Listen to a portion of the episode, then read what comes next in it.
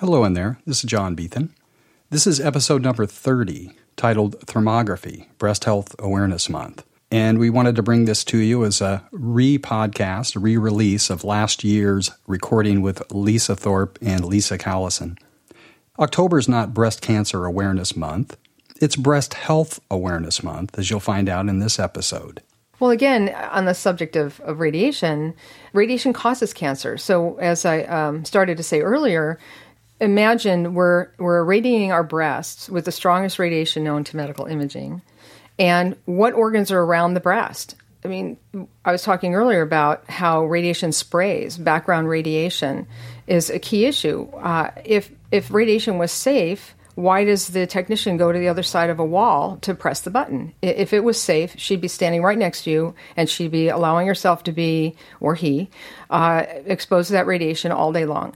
So no, it's not safe. There are no safe levels of radiation. And the cancers that are on the rise for women are the lung, right behind the breast, liver, right under the breast, pancreas, right under the breast, the thyroid, brain, intestines, um, all the female organs, you know, o- ovarian, um, cervical, uterine. So we, we've got to take all this into consideration that we're not just radiating the breast, we're radiating the entire body.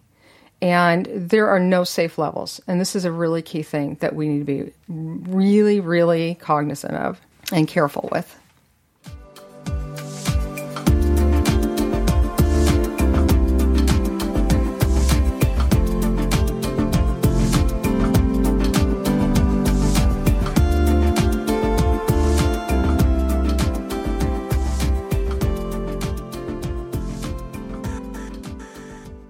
Today, I have Lisa Callison with Discovery Screenings. Lisa, thank you so much for being here today.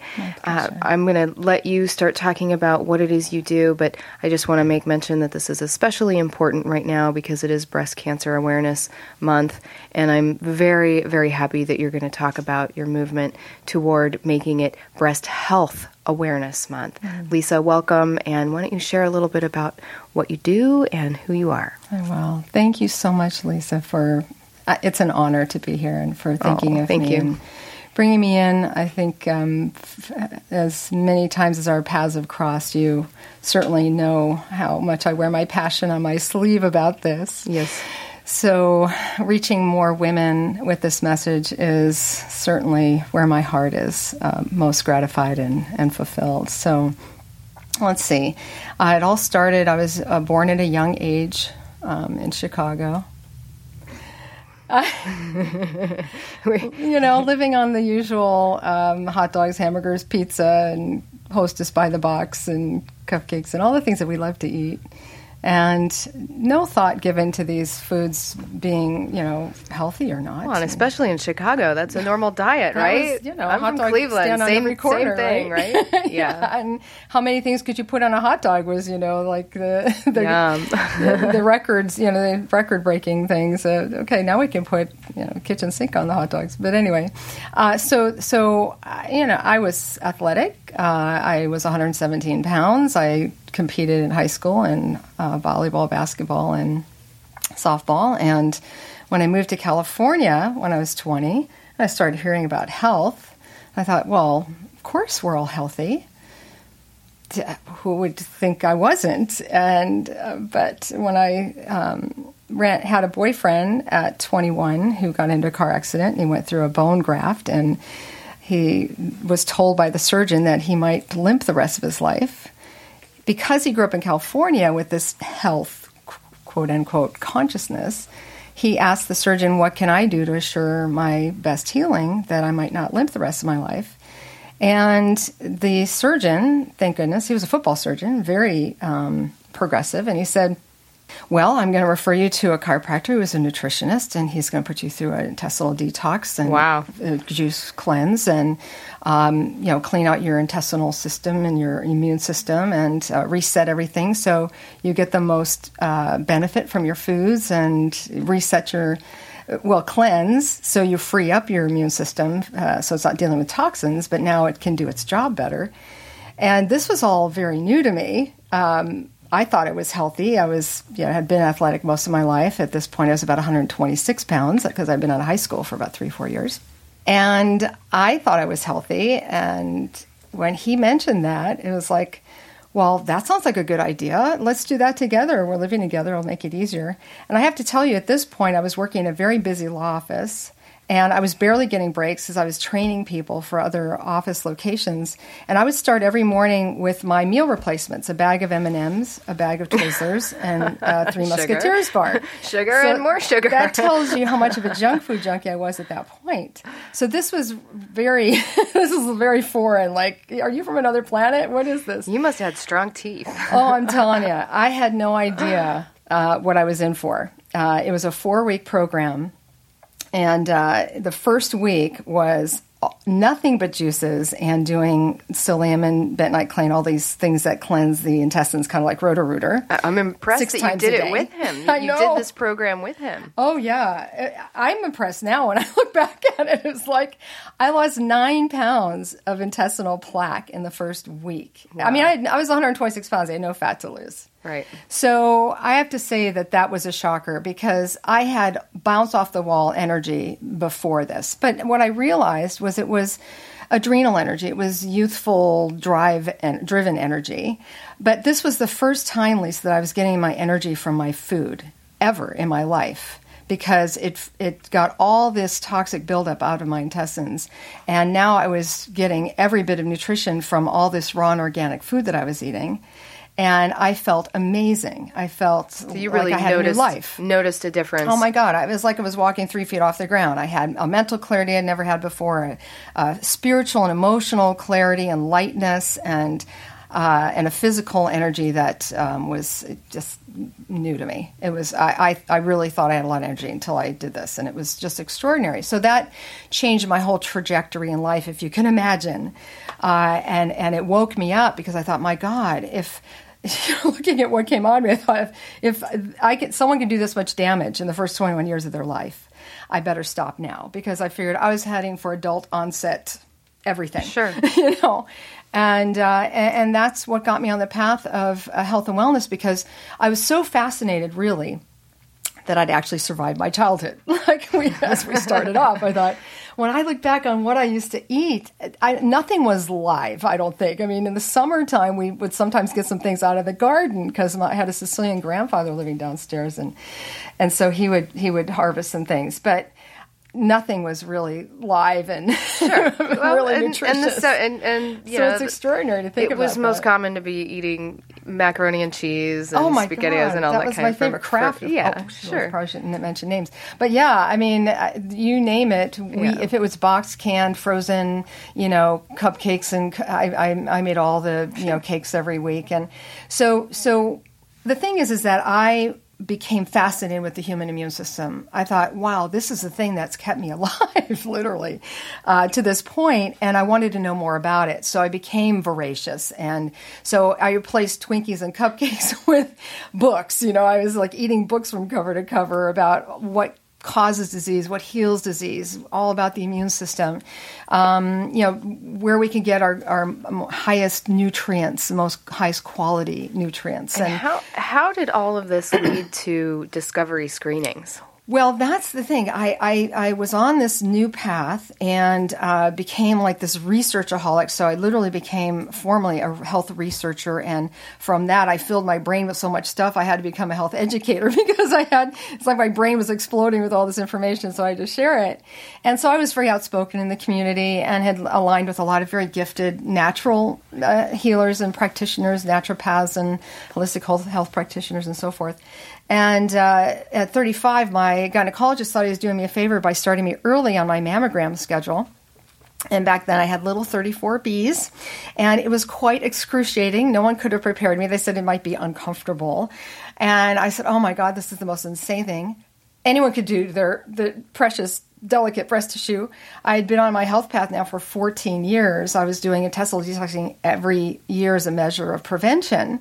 So that's how conscious I was. And, you know, I had become vegetarian. I wasn't eating any sugar and not use needing doctors because I was in a preventive mode. So I was, I was preventing any health issues. And the, the breast screening felt was, very uh, traumatic. Oh, my and, God. And plus, it's radiation. It was excruciating. And well, we, we f- know radiation is, is, once it's in, it's not getting out. Well, here's the here's the interesting thing. Being the health researcher that I was, this was the first time I had engaged in anything that I really didn't do my homework first. You know, because we're also somewhat indoctrinated. An assumption, a, assumption, assumption that it's safe it's and that it's effective me. And it's so promoted as, oh, this is going to help save women this from is, getting breast cancer. This is the way. And we, it's still promoted that way. That's right. This right. is the way we screen our breasts. Right. It's just the automatic default. Yeah. And uh, and so when I did it, it was like, wait a minute, something's not right with this.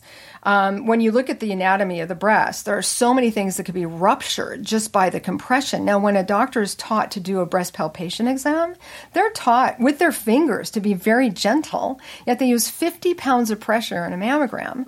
And when you look at the anatomy, which is already very texturized, our breasts are naturally lumpy. So it's really hard for a woman who's untrained to really know, the, to distinguish something until it's really advanced. So so that's, you know, not the best way to screen.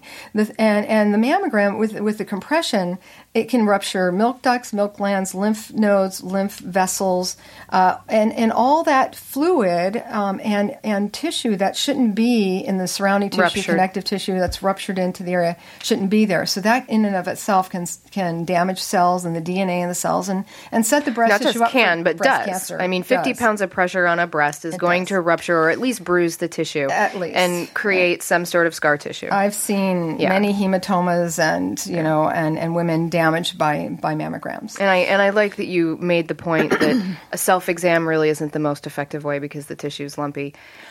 Well, and the I other mean, it's things... still a great preventative and all women should do it, but the Here, point is there's yes. more effective ways. Here's the key thing, and, and this is the thing that most of us don't know, and and um, it's the, the ignorance is, is really the, the saddest element here is that we're not taught these things. We're not taught that um, micro, cancer cells are microscopic. So how can something that only sees solid structure or mass see microscopic cells? Right. That would be the only early detection. And uh, truthfully, um, so by the time those microscopic cancer cells have become large enough to be seen by a mammogram, they're eight to ten years into their growth and a minimum of one to four billion cells. So that's not early detection. That's late discovery at best because that's been in your body all that time. It's had a, at least a twenty-five to thirty-five percent chance of spreading, metastasizing. So the And pro- then even more so once you do the mammogram and s- squish it. Well, if there's existing cancer and, and it's nice and neatly encapsulated in a tumor, that tumor can actually be ruptured, and that creates a wildfire, as do biopsies. And we can talk a little bit about that too, but the, this is in correlation with this. About ten million cancer cells fits on the head of a pin, and it takes about five to six years for that to accumulate. So if ten million fits on the head of a pin, how many would fit through the puncture hole of a needle, of a biopsy needle? Because a biopsy needle is quite thick. It's got a hollow core That's because it's big, got to collect... Large, large high-gauge needle. Yeah, and it's got to collect tissue, if not liquid. So if it's solid tissue that they're biopsying, it's got to be thick enough to collect that. So you Those think about... Those cancer cells are then pouring out pouring. of that what was isolated uh, tumor. Yes, that was being literally protecting our bodies from the cells inside there. You know that most breast cancer doesn't ever express itself as full-blown, life-threatening breast cancer. D C I S, L C I S, a lot of these um, stage one, stage zero cancers will never threaten a woman's life. Calcifications are almost uh, as benign as uh, as an oyster creating a, a, a pearl. Sure. Where, where it's encapsulated that foreign invader, be it a you know grain of sand or whatever. But that's what our body has done with that calcification. It's taken our own calcif- calcium and encapsulated whatever it's perceived sure. it's, as a foreign invader. Which found, could be yeah, it's cancer. Found something that's uh, that it doesn't want, and it's trying to protect the body from go. it. And usually they're fine if they're left alone and dormant. Uh, but you start poking into things, and that's where the wildfire is created. I'll give you a, a statistic that actually relates to men, but it relates to all cancers. One in seventy-eight men will die of prostate cancer if you don't touch it, leave it alone, don't cut into it, don't do anything.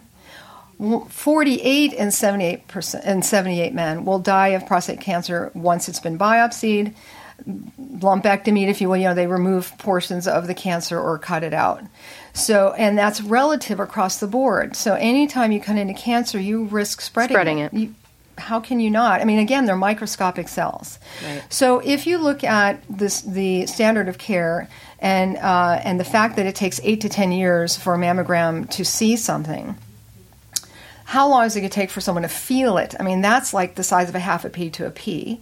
And then if you think about if a woman starts is has already de- started developing breast cancer, let's say in year one, and they're doing their first mammogram, by year eight or ten, they've been mam- they've been crushed and radiated every year and been told that they're all clear. Right. Because they can't see it before the eighth to tenth year. Right. And and so these women are being, it's misrepresented, they're being given this false sense of security and not being given truly an early warning so they can do something preventive and proactive so it doesn't get to a late stage cancer. So let's talk about the thermal imagery and the screenings that you do. I, I'm very fortunate. I'm aware of all of the alternative things available. So I... Came, I have done thermal imagery to check for levels of inflammation. I've never had a, a, a mammogram. I knew right away that I don't want any additional radiation in my body. I don't have any need to have my breasts smushed. So, yeah. so I've never done it, and I'm because I'm fortunate enough to know that there's alternatives that are actually more effective. And I tell female friends of mine all the time, do not get a mammogram. Uh, please go get a thermal image. This is a way more effective uh, and more comprehensive uh, choice. Mm-hmm. And uh, and some people think I'm crazy because they think, oh my God, not get a mo- how that's like sacrilege. Like I'm yeah. saying something that I might go to jail for when I'm saying don't get a mam- mammogram. But mm-hmm. I really mean it. I think mammograms are archaic and dark ages, and they need to Almost be com- torture chamber torture chamber. Well, and it's radiation. Hello. We know radiation causes cancer. Yes. We know that it's absolutely not safe for the body. Yes. And while I agree for x-rays and there is still purpose for it, the, the least possible is better.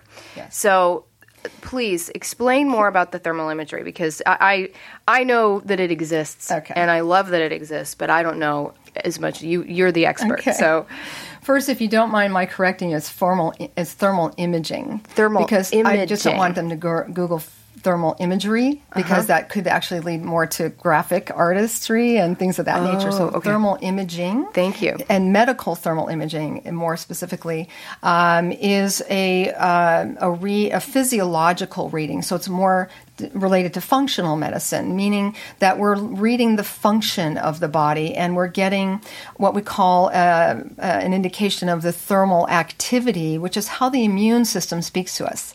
So I, I very lovingly call it the silent language of the immune system. So we are thermal beings. We have a furnace inside of us that's always generating at ninety-eight point six degrees. And that heat uh, is generating out all the time. Have you ever been to a wedding and just before they are cranking up the A C because there's going to be two hundred people in the room. And then you get those two hundred people in the room and now all of a sudden the A C can't keep up because they're all generating this heat. Of course. Well, the camera's picking that up. It's called thermal emissions. So we're not actually uh, imaging the skin, therm- the, the three-dimensional you, physical body. We're imaging the energy that's coming off the surface of the skin in the form of temperature, and we're and the the software is at- assigning it a color that correlates intuitively. Red is hot, blue is cold, and you know, blue indicators are actually as important as as hot right. indicators. Right. Well, and I, because red. I know when I had mine done, one of the thermal images that I had done, I still had remaining uh, signs of uh, necrosis in the small intestine, mm. which is indicative of leaky gut, mm-hmm. and of course I had been diagnosed with uh, celiacs, and, and this is something that is important for a lot of people to know, that, that leaky gut is so prevalent and they now believe is a precursor to a lot of the chronic inflammatory diseases, lupus, M S, uh, Crohn's, many many others. So, mm-hmm, mm-hmm. so not just for breast health, oh, yeah. but for the entire body. The the thermal imaging mm-hmm. is a wonderful way to determine uh, levels of health and, and things that can be checked out sooner. Nice. So specifically with breast health, what are you looking for and what's normal and how soon can it help with detection of something like cancer? Okay.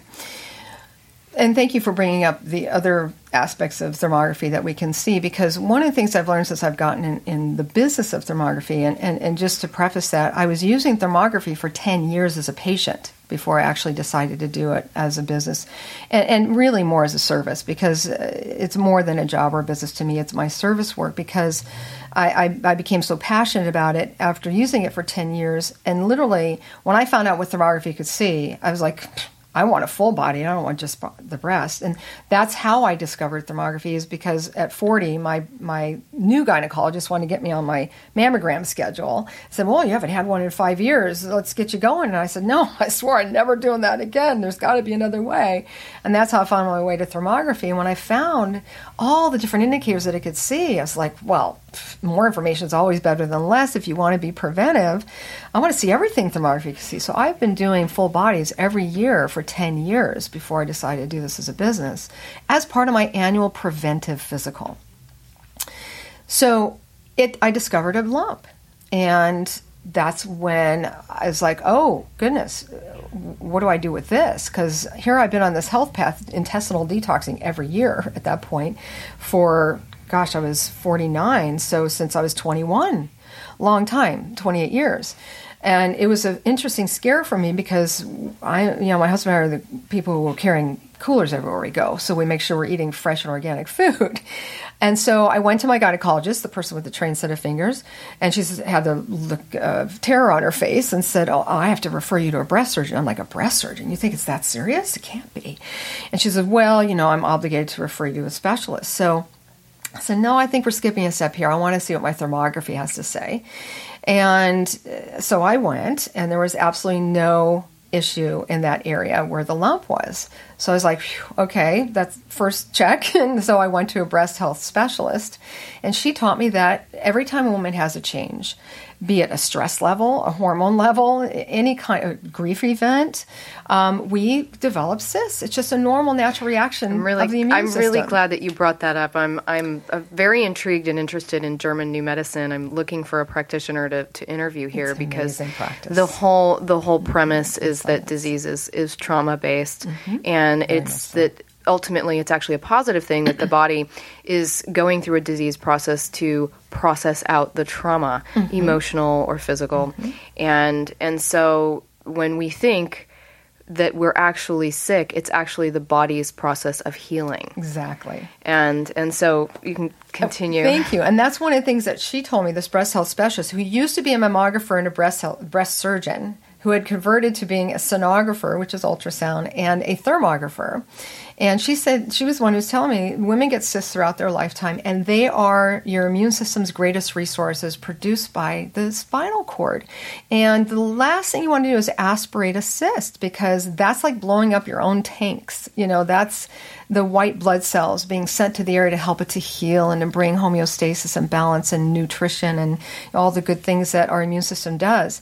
And so, but I called the breast surgeon's office and I said, what's the usual process here? And they said, well, first we need your most recent mammogram results. Well, that's not going to happen. Um, I said, what else? Let's say, well, then we would, because there's a palpable something, something that you can feel there, we would want to do a biopsy. If it's fluid, we'll aspirate. If it's solid, we'll want a biopsy. We'll probably want to biopsy the fluid. Um, and if there's the slightest uh, indication of a threat, even a future threat, we'd probably want a lumpectomy. I'm like, well, thank you very much. I'll have to call you back. Check my schedule. And I was like, oh, my God. You know, I was like, I realized at that point that thermography saved my breast from going under the knife unnecessarily, because that breast health specialist determined that it was a benign fluid cyst, and that I had four others, one in, in the other side of that same breast and three in the other, and it was all a natural process. I eliminated everything acidic from my body. I did my intestinal detoxes, liver, kidney, and all that detox. And within three months, all the cysts were gone. That taught me a lot about thermography and all the different things, first of all, they can see in the uses. And that's when I fell in love with it, and when I decided, you know, I could do this for other women for the rest of my life. Since I've been in the business, what I've discovered is that the breasts, in and of themselves, are kind of they're not isolated. They're part of the system. They're attached to the body. They're affected by, they're at the affect of everything else going on in our bodies, like you're saying, especially gut health, because that's where health starts and that's where disease starts and that's where disease ends, um, when you turn the health of your gut around again. But I discovered that the breasts are kind of like the canaries in the coal mine. If there's something going on in the breast, there's always something going on somewhere else in the body. Of course. You can guarantee it. And there's almost always an emotional component, too, especially when it comes to the breast, because this is symbolically, we feed our babies from our breasts, and we kind of symbolically feed the world from our breasts. This is the heart chakra, the heart center. This is our love center. And it's all, even the lungs are related to grief, right? Mm-hmm. So, so this is where we give to the world, is from that center. So you can always trace back breast issues to stress, loss, death, all kinds of things like that. And so the gut health is really key. And that's a very clear thing that we see quite often. Thyroid inflammation, carotid artery inflammation, which is a window into all your arteries. If there's inflammation in one, it's going to be in all of them. Dental inf- inflammation. What we don't realize, and, and we're not taught, is that ninety percent of the human nervous system is functional, not sensory. That means ninety percent of the time, we can't feel what's going on inside of it. It's all in the background, just like you see your monitor on your computer, but you don't see the brains and the inner workings of right. what's creating that. We can't Same feel. We can't thing. feel our immune system functioning. We, we can't can. feel our nervous system functioning. That's right. Only ten percent of the time is pain your first indicator. ninety percent of the time, it's your last. So you don't want to wait until you can feel something. And that's the gift that thermography gives us, is being to visualize, being able to visualize what we can't feel. Very and very, very early indicators. Before we can, before it becomes disease or cancer, because what do we know inflammation to be? The precursor to most disease. disease. Yes. It's an it's the immune system really at work trying to heal the area or degeneration of the area. And this technology has come come a long way, correct? Oh, volumes and, and light years, and you know, it's like rocket so it's, fuel today. It's not just it's, looking at hot spots and hot, hot spots in no. the body, right? No, this is not. Far more technical, and the software is, is very has refined. become very advanced. Thank you. Yes, and and you know, it was first developed by the military as a way to see at night. It was night vision, and it was classified. It was it was literally top secret in the early fifties. It was released in fifty-five, and and med- medicine started you know picking up and, and experimenting with it in fifty-six, fifty-six, fifty-seven. So it's been around more than fifty-seven years, and I might say the better part at fifty-seven years suppressed. So it's made its way back into the forefront, and our, and that's why our mission is to uh, really get the word out about thermography and uh, what did I want to say? Create a movement where we're shifting the focus from breast cancer awareness to breast health awareness, because why would we want to focus on the thing we don't want? We want to focus on the thing we do want. We're all very much aware of breast cancer. It's gone from, you know, one in one hundred to one in seven women will be diagnosed with breast cancer in their lifetime. Well, like you said, so, it's very natural for women to get cysts. And so just learning that cysts in breast is actually normal and healthy. Mm-hmm. And yes. that there's ways to help process them. And and a lot of times these cysts, or even the cancer, when it does happen, is happening as a result of a very intelligent process that the body, Absolutely. I mean, the body really does know how to heal itself. And mm-hmm. that cyst or that cancer is oftentimes happening, and I'm going out on a limb here because I believe this, because it's helping us to resolve something. Mm-hmm. It's actually part of the healing process. Absolutely. And I'm curious, now when you found out that you had these, these cysts or these lumps, did you look back and say, oh, gosh, this is what I'm processing? Or do you, mm-hmm. do you think you remember the trauma or traumas mm-hmm. that you were processing? Well, interestingly enough, it was perimenopausal. I was perimenopausal. Okay. So it was part of my hormone change. And I didn't piece the, that, the two together because no one teaches women about menopause before they get me- perimenopausal or no menopausal. One, and no one we, teaches no women one about women's me. health. I mean, there's some wonderful I had no clue. teachers out there I now. I thought I was going to but... be fertile forever as long as I kept detoxing and eating good food. And, you know, it's like, and, and so it was a, a huge blow to start learning about how everything comes to a halt and, and, and all the, you know, the thing, the emotional shifts and so forth. But, um, what we don't realize, again, is that uh, how our immune system functions, and that it is ultimately the thing that keeps us healthy and alive. So when people say that they're a survivor, be it breast cancer or any other kind of cancer, if they've gone through conventional treatment, I have to say that they survived the treatment more right. than the cancer. Because, again, if you look at the statistics that are not readily available to us, we would live longer with the cancer than we would with the treatment. Right. And and you're the only one who could say, don't get a mammogram. I can't. I can be shut down. An M D, someone who's licensed by the system, oh, I, can be sh- put yeah, out the, of business the doctors, or put in jail. The doctors are, and I tell patients, uh, I tell care. people that I speak to often, please have respect for your doctors. They have to recommend what they're doing or they're liable.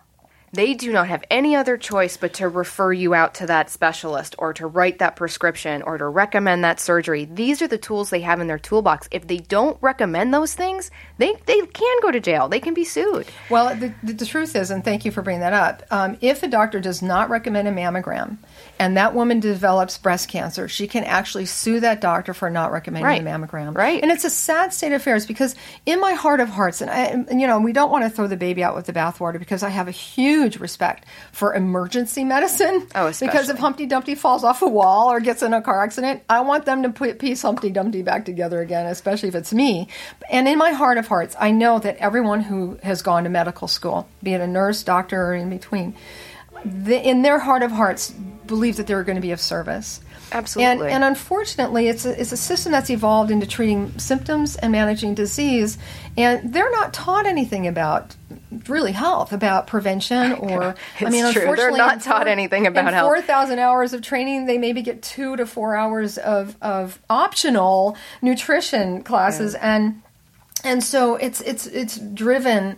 In a, in a very different way. Um, it's it, it's not prevention. It's not about how to stay well. It's once you're sick, it's a sick care system. Right. So it's very it's very much a misnomer to call it health care because it, it's not taking care of health. When do we go see a doctor? We're knocking on their door when we right. can feel something.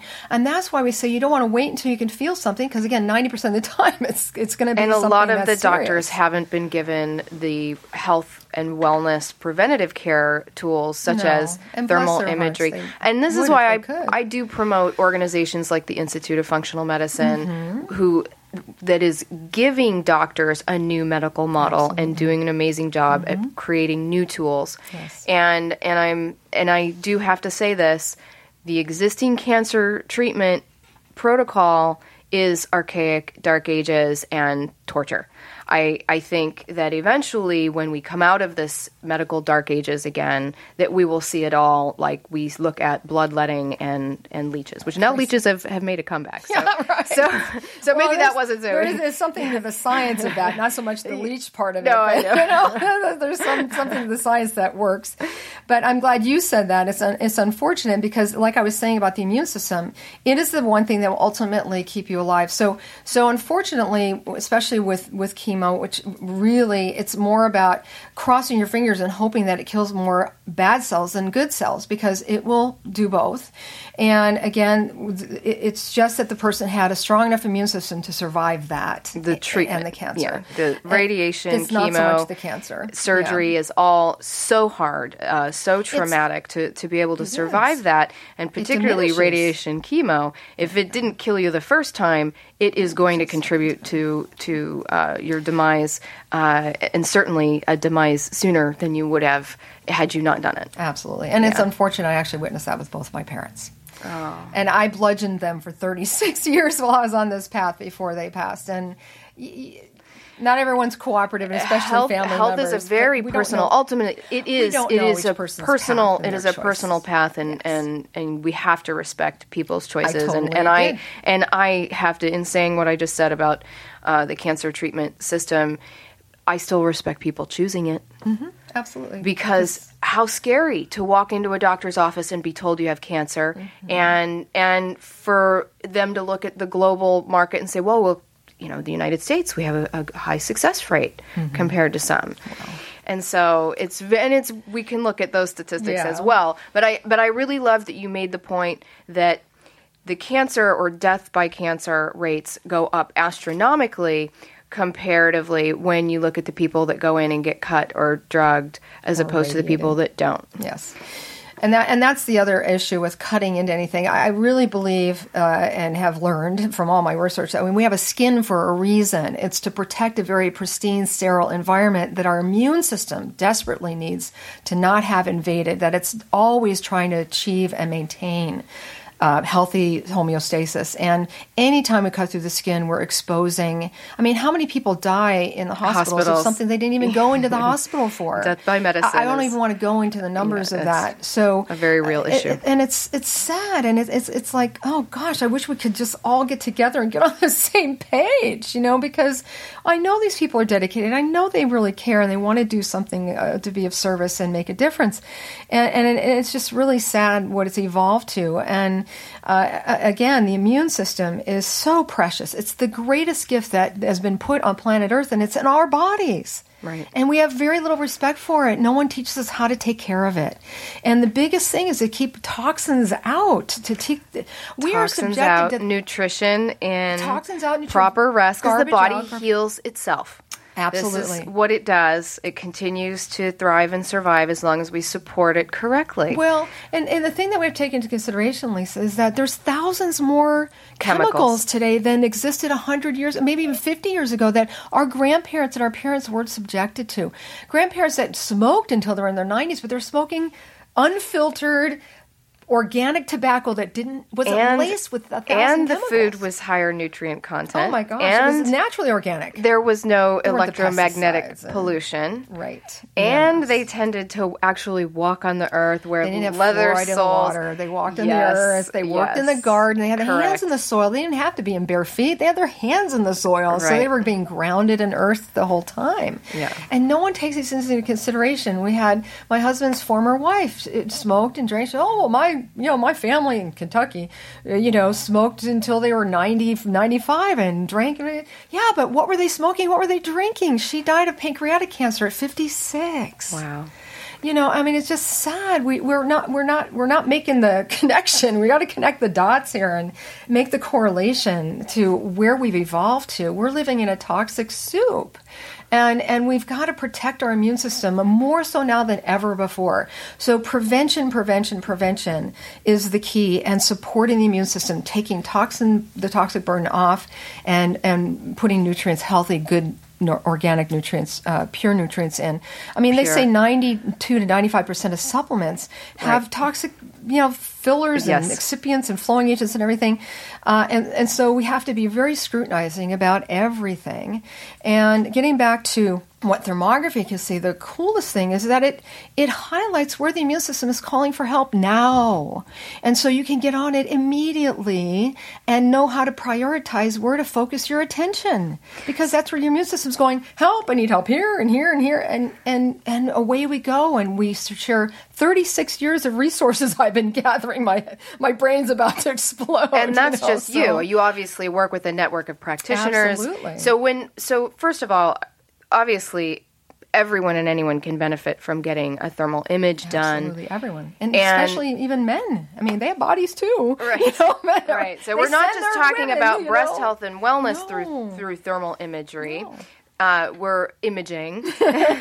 uh, we're talking about overall health and wellness Absolutely. and preventative care. This mm-hmm. is such an important, such a valuable tool yes. to prevent illness yes. and to keep yourself healthy long before disease happens. Mm-hmm. And and so who, who's the typical patient that you see or, or client?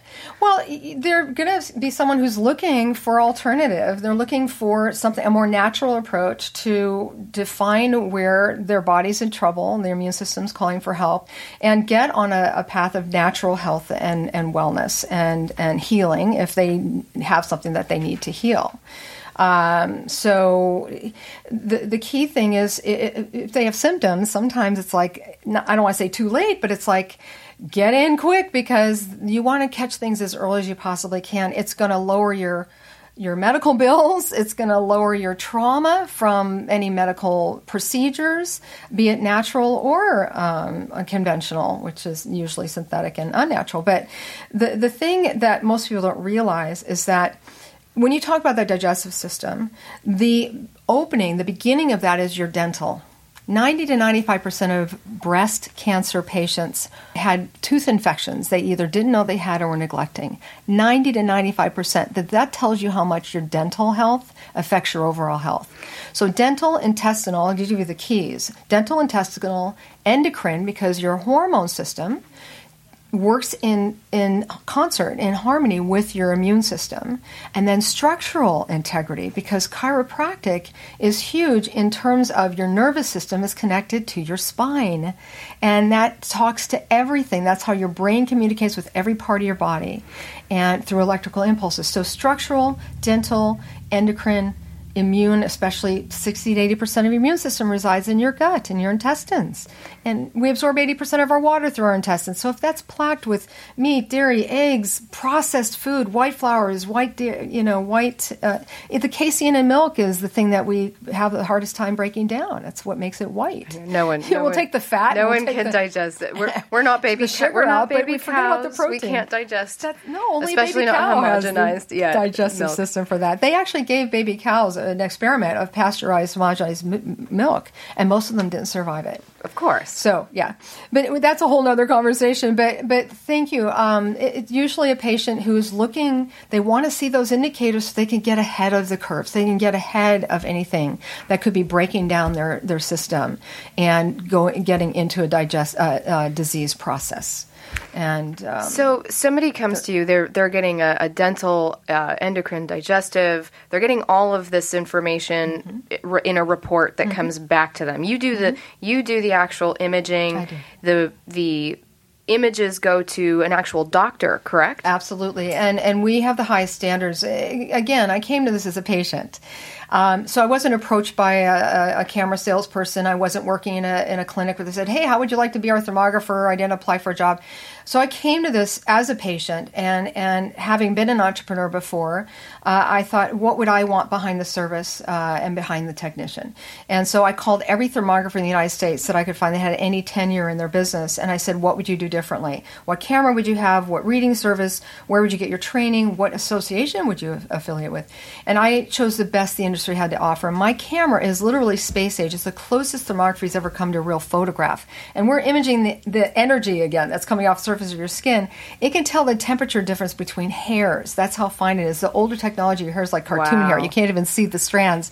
But that tells you how soon we can distinguish a difference in patterns and temperature. That's the most sensitive that a camera's ever been.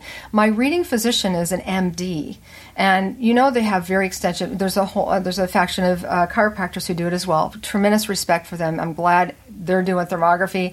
Uh, they get training in thermography and their training, so they're big believers of it. So I really have a tremendous amount of support and, and uh, affection for chiropractors, again, because the structure is so key. Uh, and but then I, my ther- my thermologist is an M D, and, and he was trained naturopathically because he was actually trained as a flight surgeon thirty-five years ago, fell out of love with patching and, and radiating and, you know, everything unnaturally, wanted to be a true healer, and spent twenty years in pathology labs, the better part of that spent in saliva testing labs, to really find out how the immune system works, what actually causes disease and what actually heals it, and has written a book on hormone replacement therapy and owns a saliva testing lab. So the man is brilliant, and he teaches other doctors how and to do this images. Is the doctor that's, that's reviewing all of your thermal thermal images. So that's my commitment, is that everyone gets the best the industry has to offer.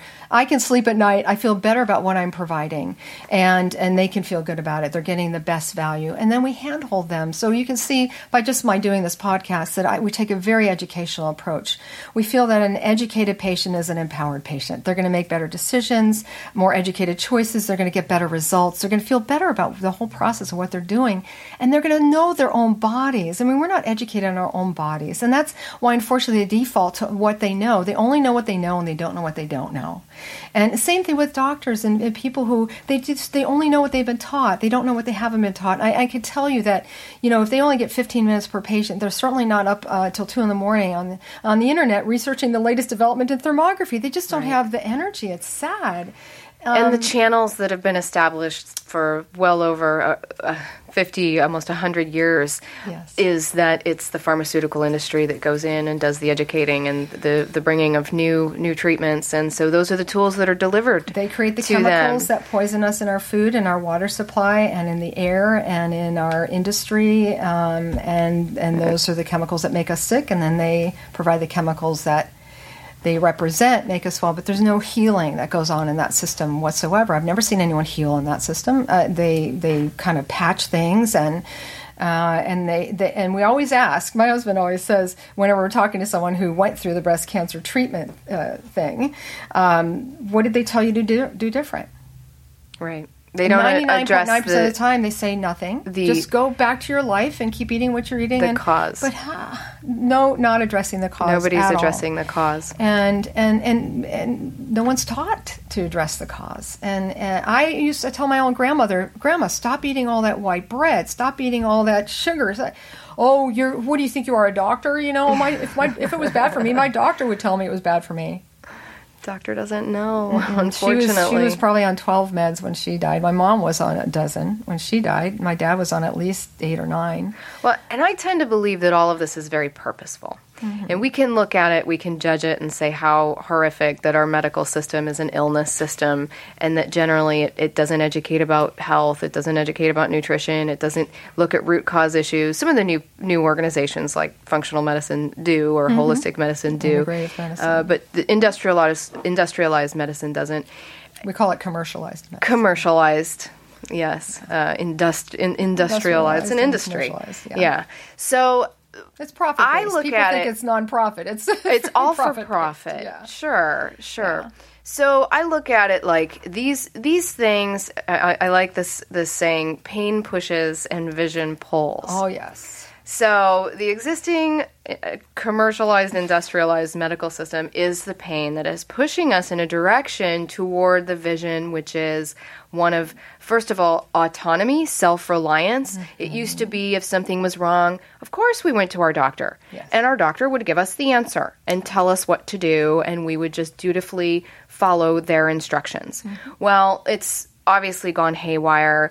Uh, maybe one hundred years ago, most people went to the doctor for infection or a broken bone, and, and that worked. Mm-hmm. But today, by and large, people are going to the doctor for chronic inflammatory diseases. Yes. And there isn't a medication or a surgery that can help a chronic inflammatory disease. This oh, is sure, chronic steroids, long steroids sure. and anti-inflammatory drugs and come on, but it doesn't get to the cause of that. And right, it doesn't address the point. cause. That's Thank you. You're right. Point. That's that's they would address some of the symptoms.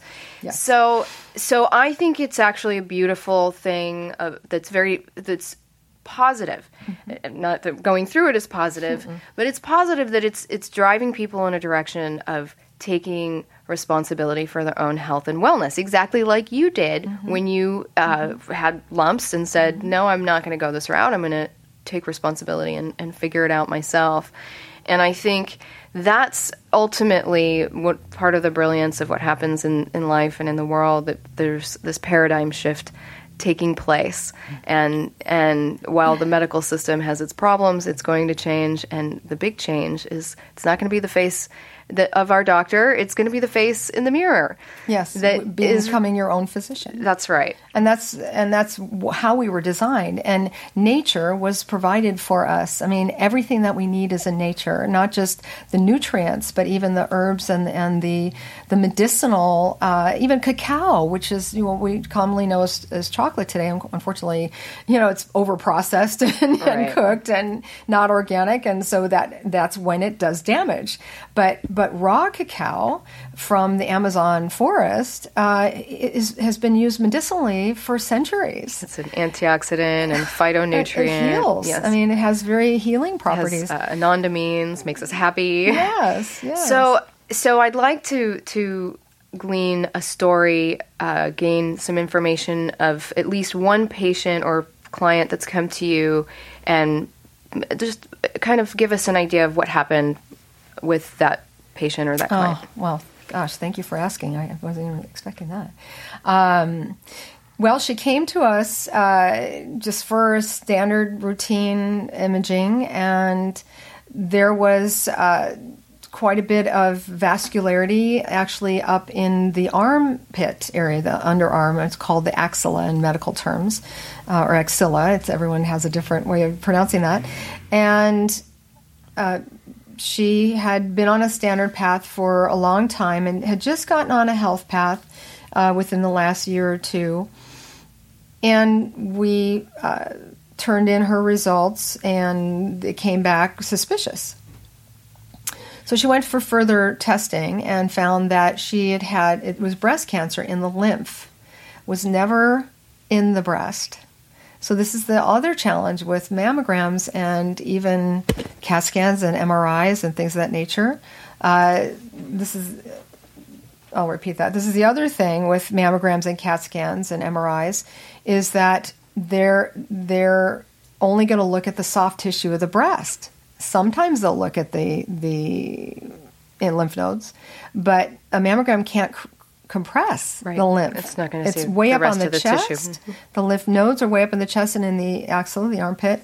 And so she even went to do, on her doctor's order, because of the suspicious thing that we found, she did a mammogram, she did an M R I, and an ultrasound. And nothing was seen because it was still too small to be seen, but we were seeing the vascularity that was going to that area. Well, on further investigation, she had lesions, and she had metastases to the liver, the lung, and the bone. We referred her to a naturopathic oncologist, and she was cleared within three months. None of the tumors were visible on any of the anatomical devices, and we were seeing the vascularity shrink back. So there are natural ways to, and most people don't know that there's such a thing as a naturopathic oncologist, uh, but there are natural ways, and, and this is one of the things that I discovered in all my research, to treat cancer. Uh, it, it, as you, it, when we started out, uh, cancer is not a death sentence. It's a wake-up call. And that's what you were saying early on. It's a wake-up call. It's our immune system saying, hey, I need help. Uh, I'm like buckling under this, all this pressure and toxicity. And so, again, if you just take the toxins off, and some people have healed just by doing an intestinal detox and, and detoxing their Clearing filtration the, the organs. And, so it yeah. flushes out, and then the immune system's freed up to really do its job and deal with the big guys, you know, and the big guns, so to speak. And so she did another uh, test in five months. She was completely clear, completely clear. And no signs of, of any vascularity or that there was cancer there in the area. Blood tests, saliva, you know, everything that you can do to test. So it's amazing. So how long do you think that vascularity that's detected on a thermal image, how long do you think it would take for that kind of uh, to, the, the vascularity to develop into something that traditional methods would be able to detect? Well, again... We're seeing the vascularity uh, in most cases. I mean, no no screening test is one hundred percent accurate, so we boast about a ninety-two to ninety-eight percent accuracy. And I just want to add, when you add an anatomical device like ultrasound, which is not damaging to the breast tissue or any tissue because there's no radiation, you get as close to one hundred percent accuracy as you can from a screening tool, from an imaging device. Uh, but... The if thing, there's a mass, it's not going to detect vascularity, which go. the thermal image this is, does. This is the man. This is what we get. Is in, in most cases we can see the vascularity within the first year or two that that the mass or the, the cancer cells are calling for a blood supply because they're renegade. They're they're outside of the system and they don't have their own blood supply. So they actually trick the brain into supplying blood, and that's the the thermal signature we see of that heat, because that's neovascularity means new. Neo means new as in neonatal. Vascularity, of course, blood supply, and that new blood supply, those blood vessels are not, the sympathetic nervous system is not matured yet. And so they don't constrict with the cooling process that we have in the room. We have uh, an imaging room that's about sixty-eight, seventy-two degrees. So it just cools the skin enough that we have a uniform vasoconstriction. And so the healthy vascularity constricts, but the more pathologically related vascularity does not. And this is the key thing that thermography sees way before it'll ever become a mass. That's, and that's see, that, now that's fascinating. So just to recap, because I want to make sure I get this. So cancer tricks the brain into mm-hmm. sp- supplying it with blood. Mm-hmm. It grows new blood v- vessels, so neovascularity. So new blood vessels grow mm-hmm. as a result of cancer cells, the microscopic cells. Right. And so the thermal image is able to detect that vascularity mm-hmm. long before anything becomes a mass. Mm-hmm. About ninety-eight percent of the time. Right. ninety-two and ninety-eight percent that image goes to the doctor. Mm-hmm. The doctor, who's well-versed in more oh. than just thermal imaging. Oh, yes. Is going to look at it and tell a lot of things, not just about neother- neovascularity, mm-hmm. uh, but other all layers other of information. Indicators of fibrocystic activity, hormone imbalance, vascular uh, inflammation, um, indicating the vascular system is at, at risk, indicating the structural system is at risk, uh, the myofascial, which is the muscular. Um, the, the thing that you know most people don't know is there have been studies that most of us don't ever see. And especially with with uh, the, the getting the read on the breast, uh, every study that's ever come back, and, and one in particular I'll quote, fifty-eight thousand women over, um, oh gosh, fifteen, twelve, twelve or fifteen year period, the the overwhelming result was that an abnormal thermography was the single most important and reliable indicator for future breast health risk of any exam available for screening the breasts. And that's relative to the rest of the body. So anything else that thermography that can see an indicator of, it's going to be the, the earliest we can see something because, again, we're seeing the functional read. What the body, your immune system, how your immune system is speaking to you, again. So we could literally language. prevent most breast cancer. Oh, with thermal imaging. Oh. Yeah, and with healthy practices. You know. And and once again, it's not just for breast health. So, I mean, you're referring people to to uh, natural oncologists. You call it a, a natural? Naturopathic onco- oncologist. Naturopathic mm-hmm. oncologist. And alternative oncologists and integrative oncologists. And there's so many different new ways to treat cancer that are available to us. Uh, my husband uh, is a surfer. He got some skin cancer. We're using, you know, some salve to, to eliminate it and some ozone, which is concentrated oxygen. And it's the most brilliant thing I've ever seen. And it's nature's brilliance, nature's genius. It only kills cancer in abnormal cells, these things. And and it's not touching the healthy tissue. It's like, this is almost crazy. You know, it's like, wait, this is amazing to, to be witnessing this, you know, so... It is amazing. And hopefully someday thermal imaging is available and should be standard oh, practice for you. everyone all the time because it we would be, be preventing disease and at the same time educating people about health because it's such a wonderful educational tool when you learn things like, oh, vascularity, neovascularity is basically proof that, uh, that it's in the beginning Something's, stages that's right. Absolutely. Of going awry. And, and we can we can rectify it very easily yeah. with nutrition and detoxification. And so I, I love that we're that we've mm-hmm, covered mm-hmm. the whole process. Yeah. I, other other than getting a thermal image, what would be your number one wellness tip for people? Cleansing and detoxing. Cleansing and detoxing, especially if you've ever consumed any of the SAD diet, we call it the standard American diet, processed fast food, cooked food, even cooked food can be acidic. Uh, even if it's organic. So you want to limit even your amount of cooked food. Uh, as much raw and organic plant-based. Um, uh, there was a China study. They were trying to prove that the people who ate meat in China didn't get cancer. The people who didn't did. And it proved opposite. The people who ate meat were the wealthy. They were the ones who could afford well, you know, meat, dairy, and eggs. And people in the field eating the rice and the vegetables were not getting cancer. Now they did an experiment. And they discovered if you re- if you introduce twenty percent of animal product, you still weren't going to get cancer. So it's all about balance. It's all right. about you know that whole thing, moderation, even moderation and moderation. But the the key thing is prevention is about keeping the immune system freed up to do its job. And so if you keep, we we change the filters in our cars more in our in our vacuum cleaners and our air conditioning units more than we do in our bodies. And so if you just keep that clean and you eat clean food, um, not what we think is healthy, we really need to educate ourselves on what that really is, uh, that's going to prevent disease.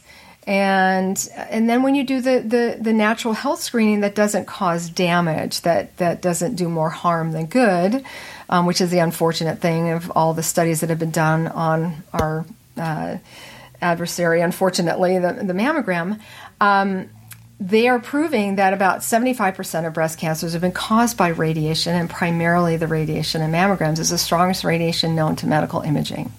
So when the breast is, the tissue is the most distressed and squished, um, they're radiating it with the most damaging radiation known to medical imaging. That increases your chances of breast cancer by five percent every I'm time. I'm really glad that you just said that, because I've believed that that they are causing, that, that mammograms are causing cancer. Well, and and increasing rates of cancer. Not just breast cancer. So you, you've got to, everyone knows that there's background radiation and that it sprays, which is why it's called radiation, because it radiates out. And so what is the cancer that's on the rise for women since we started doing screening mammography, which is every year, which mammograms were actually originally intended to be used only in surgical situations to pinpoint this, the cancer, because they've already identified the person had cancer so they could find it and remove it. It was not ever meant to be a screening tool to do every year. The mammograms were never meant to be they a screening were never meant, tool. meant to be a screening tool. So so the, the key thing to know is that we're not, um, I, I get, here, here's what I want to say. If your doctor insists on mammograms, do the mammogram. Add the thermography to it. We're not. It's not an either or. It doesn't have to be either or. Do both. Right. The mammogram will see if something's advanced. The the thermography will see something way before it becomes something that a mammogram can see.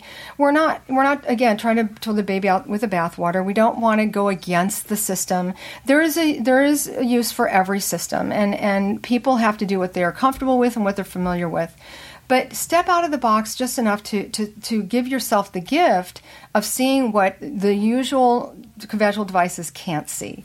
And then this way, you, when you use the two together, you have a better chance of survival and doing something way before it becomes disease or cancer or something that's irreversible and irreparable. Wonderful, Lisa. I appreciate all of this information so, so very much. I think it's so important to get it out to the world about thermal imaging and discovery screenings, and I just am so grateful, like I said, that you've come and shared oh, all the information. So me. This is Lisa Thorpe with Health and Wellness Encinitas with Lisa Callison, Discovery Screenings. Thank you so much. And Screening. Screening. So Discovery discovery screening dot com. Screening. We do screenings.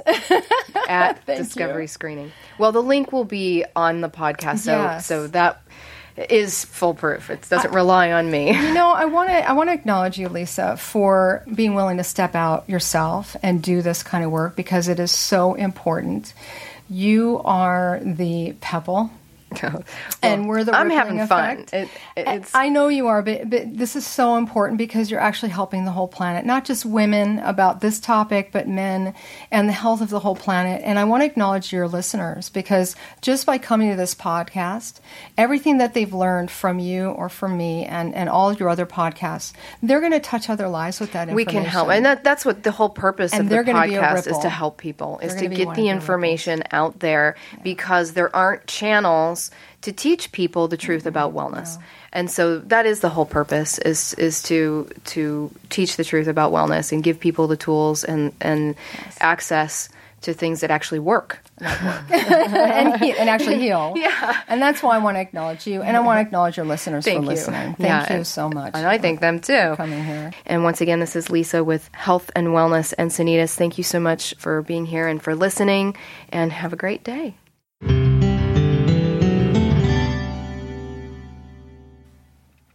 Well, and again, it increases risk by five percent. That's a thousand times stronger than a chest x-ray. That's the, how strong the radiation is from a mammogram. And they don't tell you that. It's actually low-dose radiation. And the kind that they use for dental x-rays is high-dose radiation. So if you were to vote which one you would choose, you would choose low-dose, not knowing that the low-dose is actually stronger. And it's a misnomer. It should be called slow-dose. And the kind the kind of radiation they use for dental x-rays and chest x-rays should be called high uh, fast dose, because the distinction is is that the the uh, radiation cuts through the D N A in the cells very quickly and very cleanly on high dose or fast dose radiation. And on slow dose, they slow it way down, so it dumps into the tissue, so it stays there longer, because the tissue of the breast is so dense. And that's why they have to compress it, because the the function of the device is actually inadequate for screening the breast, because it's so intricate and dense. And so they compress it, and then they radiate it with, again, like I said, the strongest radiation known in medical imaging. And it goes really slow and literally moves through the D N A in the in the cells uh, in a way that annihilates the D N A. So it can't find its way back to itself and repair itself. Whereas in high-dose radiation, like I said, it cuts through it very cleanly. So it literally maybe in two pieces, so it can still repair itself. But um, in, in regards to the slow dose or low-dose radiation that they use in mammograms, that's why uh, it is increasing your risk by at least five percent. And that's figured around forty to fifty years old, and anything younger than that, it goes up exponentially because the breast tissue is so sensitive to um, radiation, especially uh, the younger that we are, because the more fertile, the closer we are to our fertile years, uh, the re- hormone receptor sites are much more sensitive and reactive, uh, susceptible to being damaged by radiation.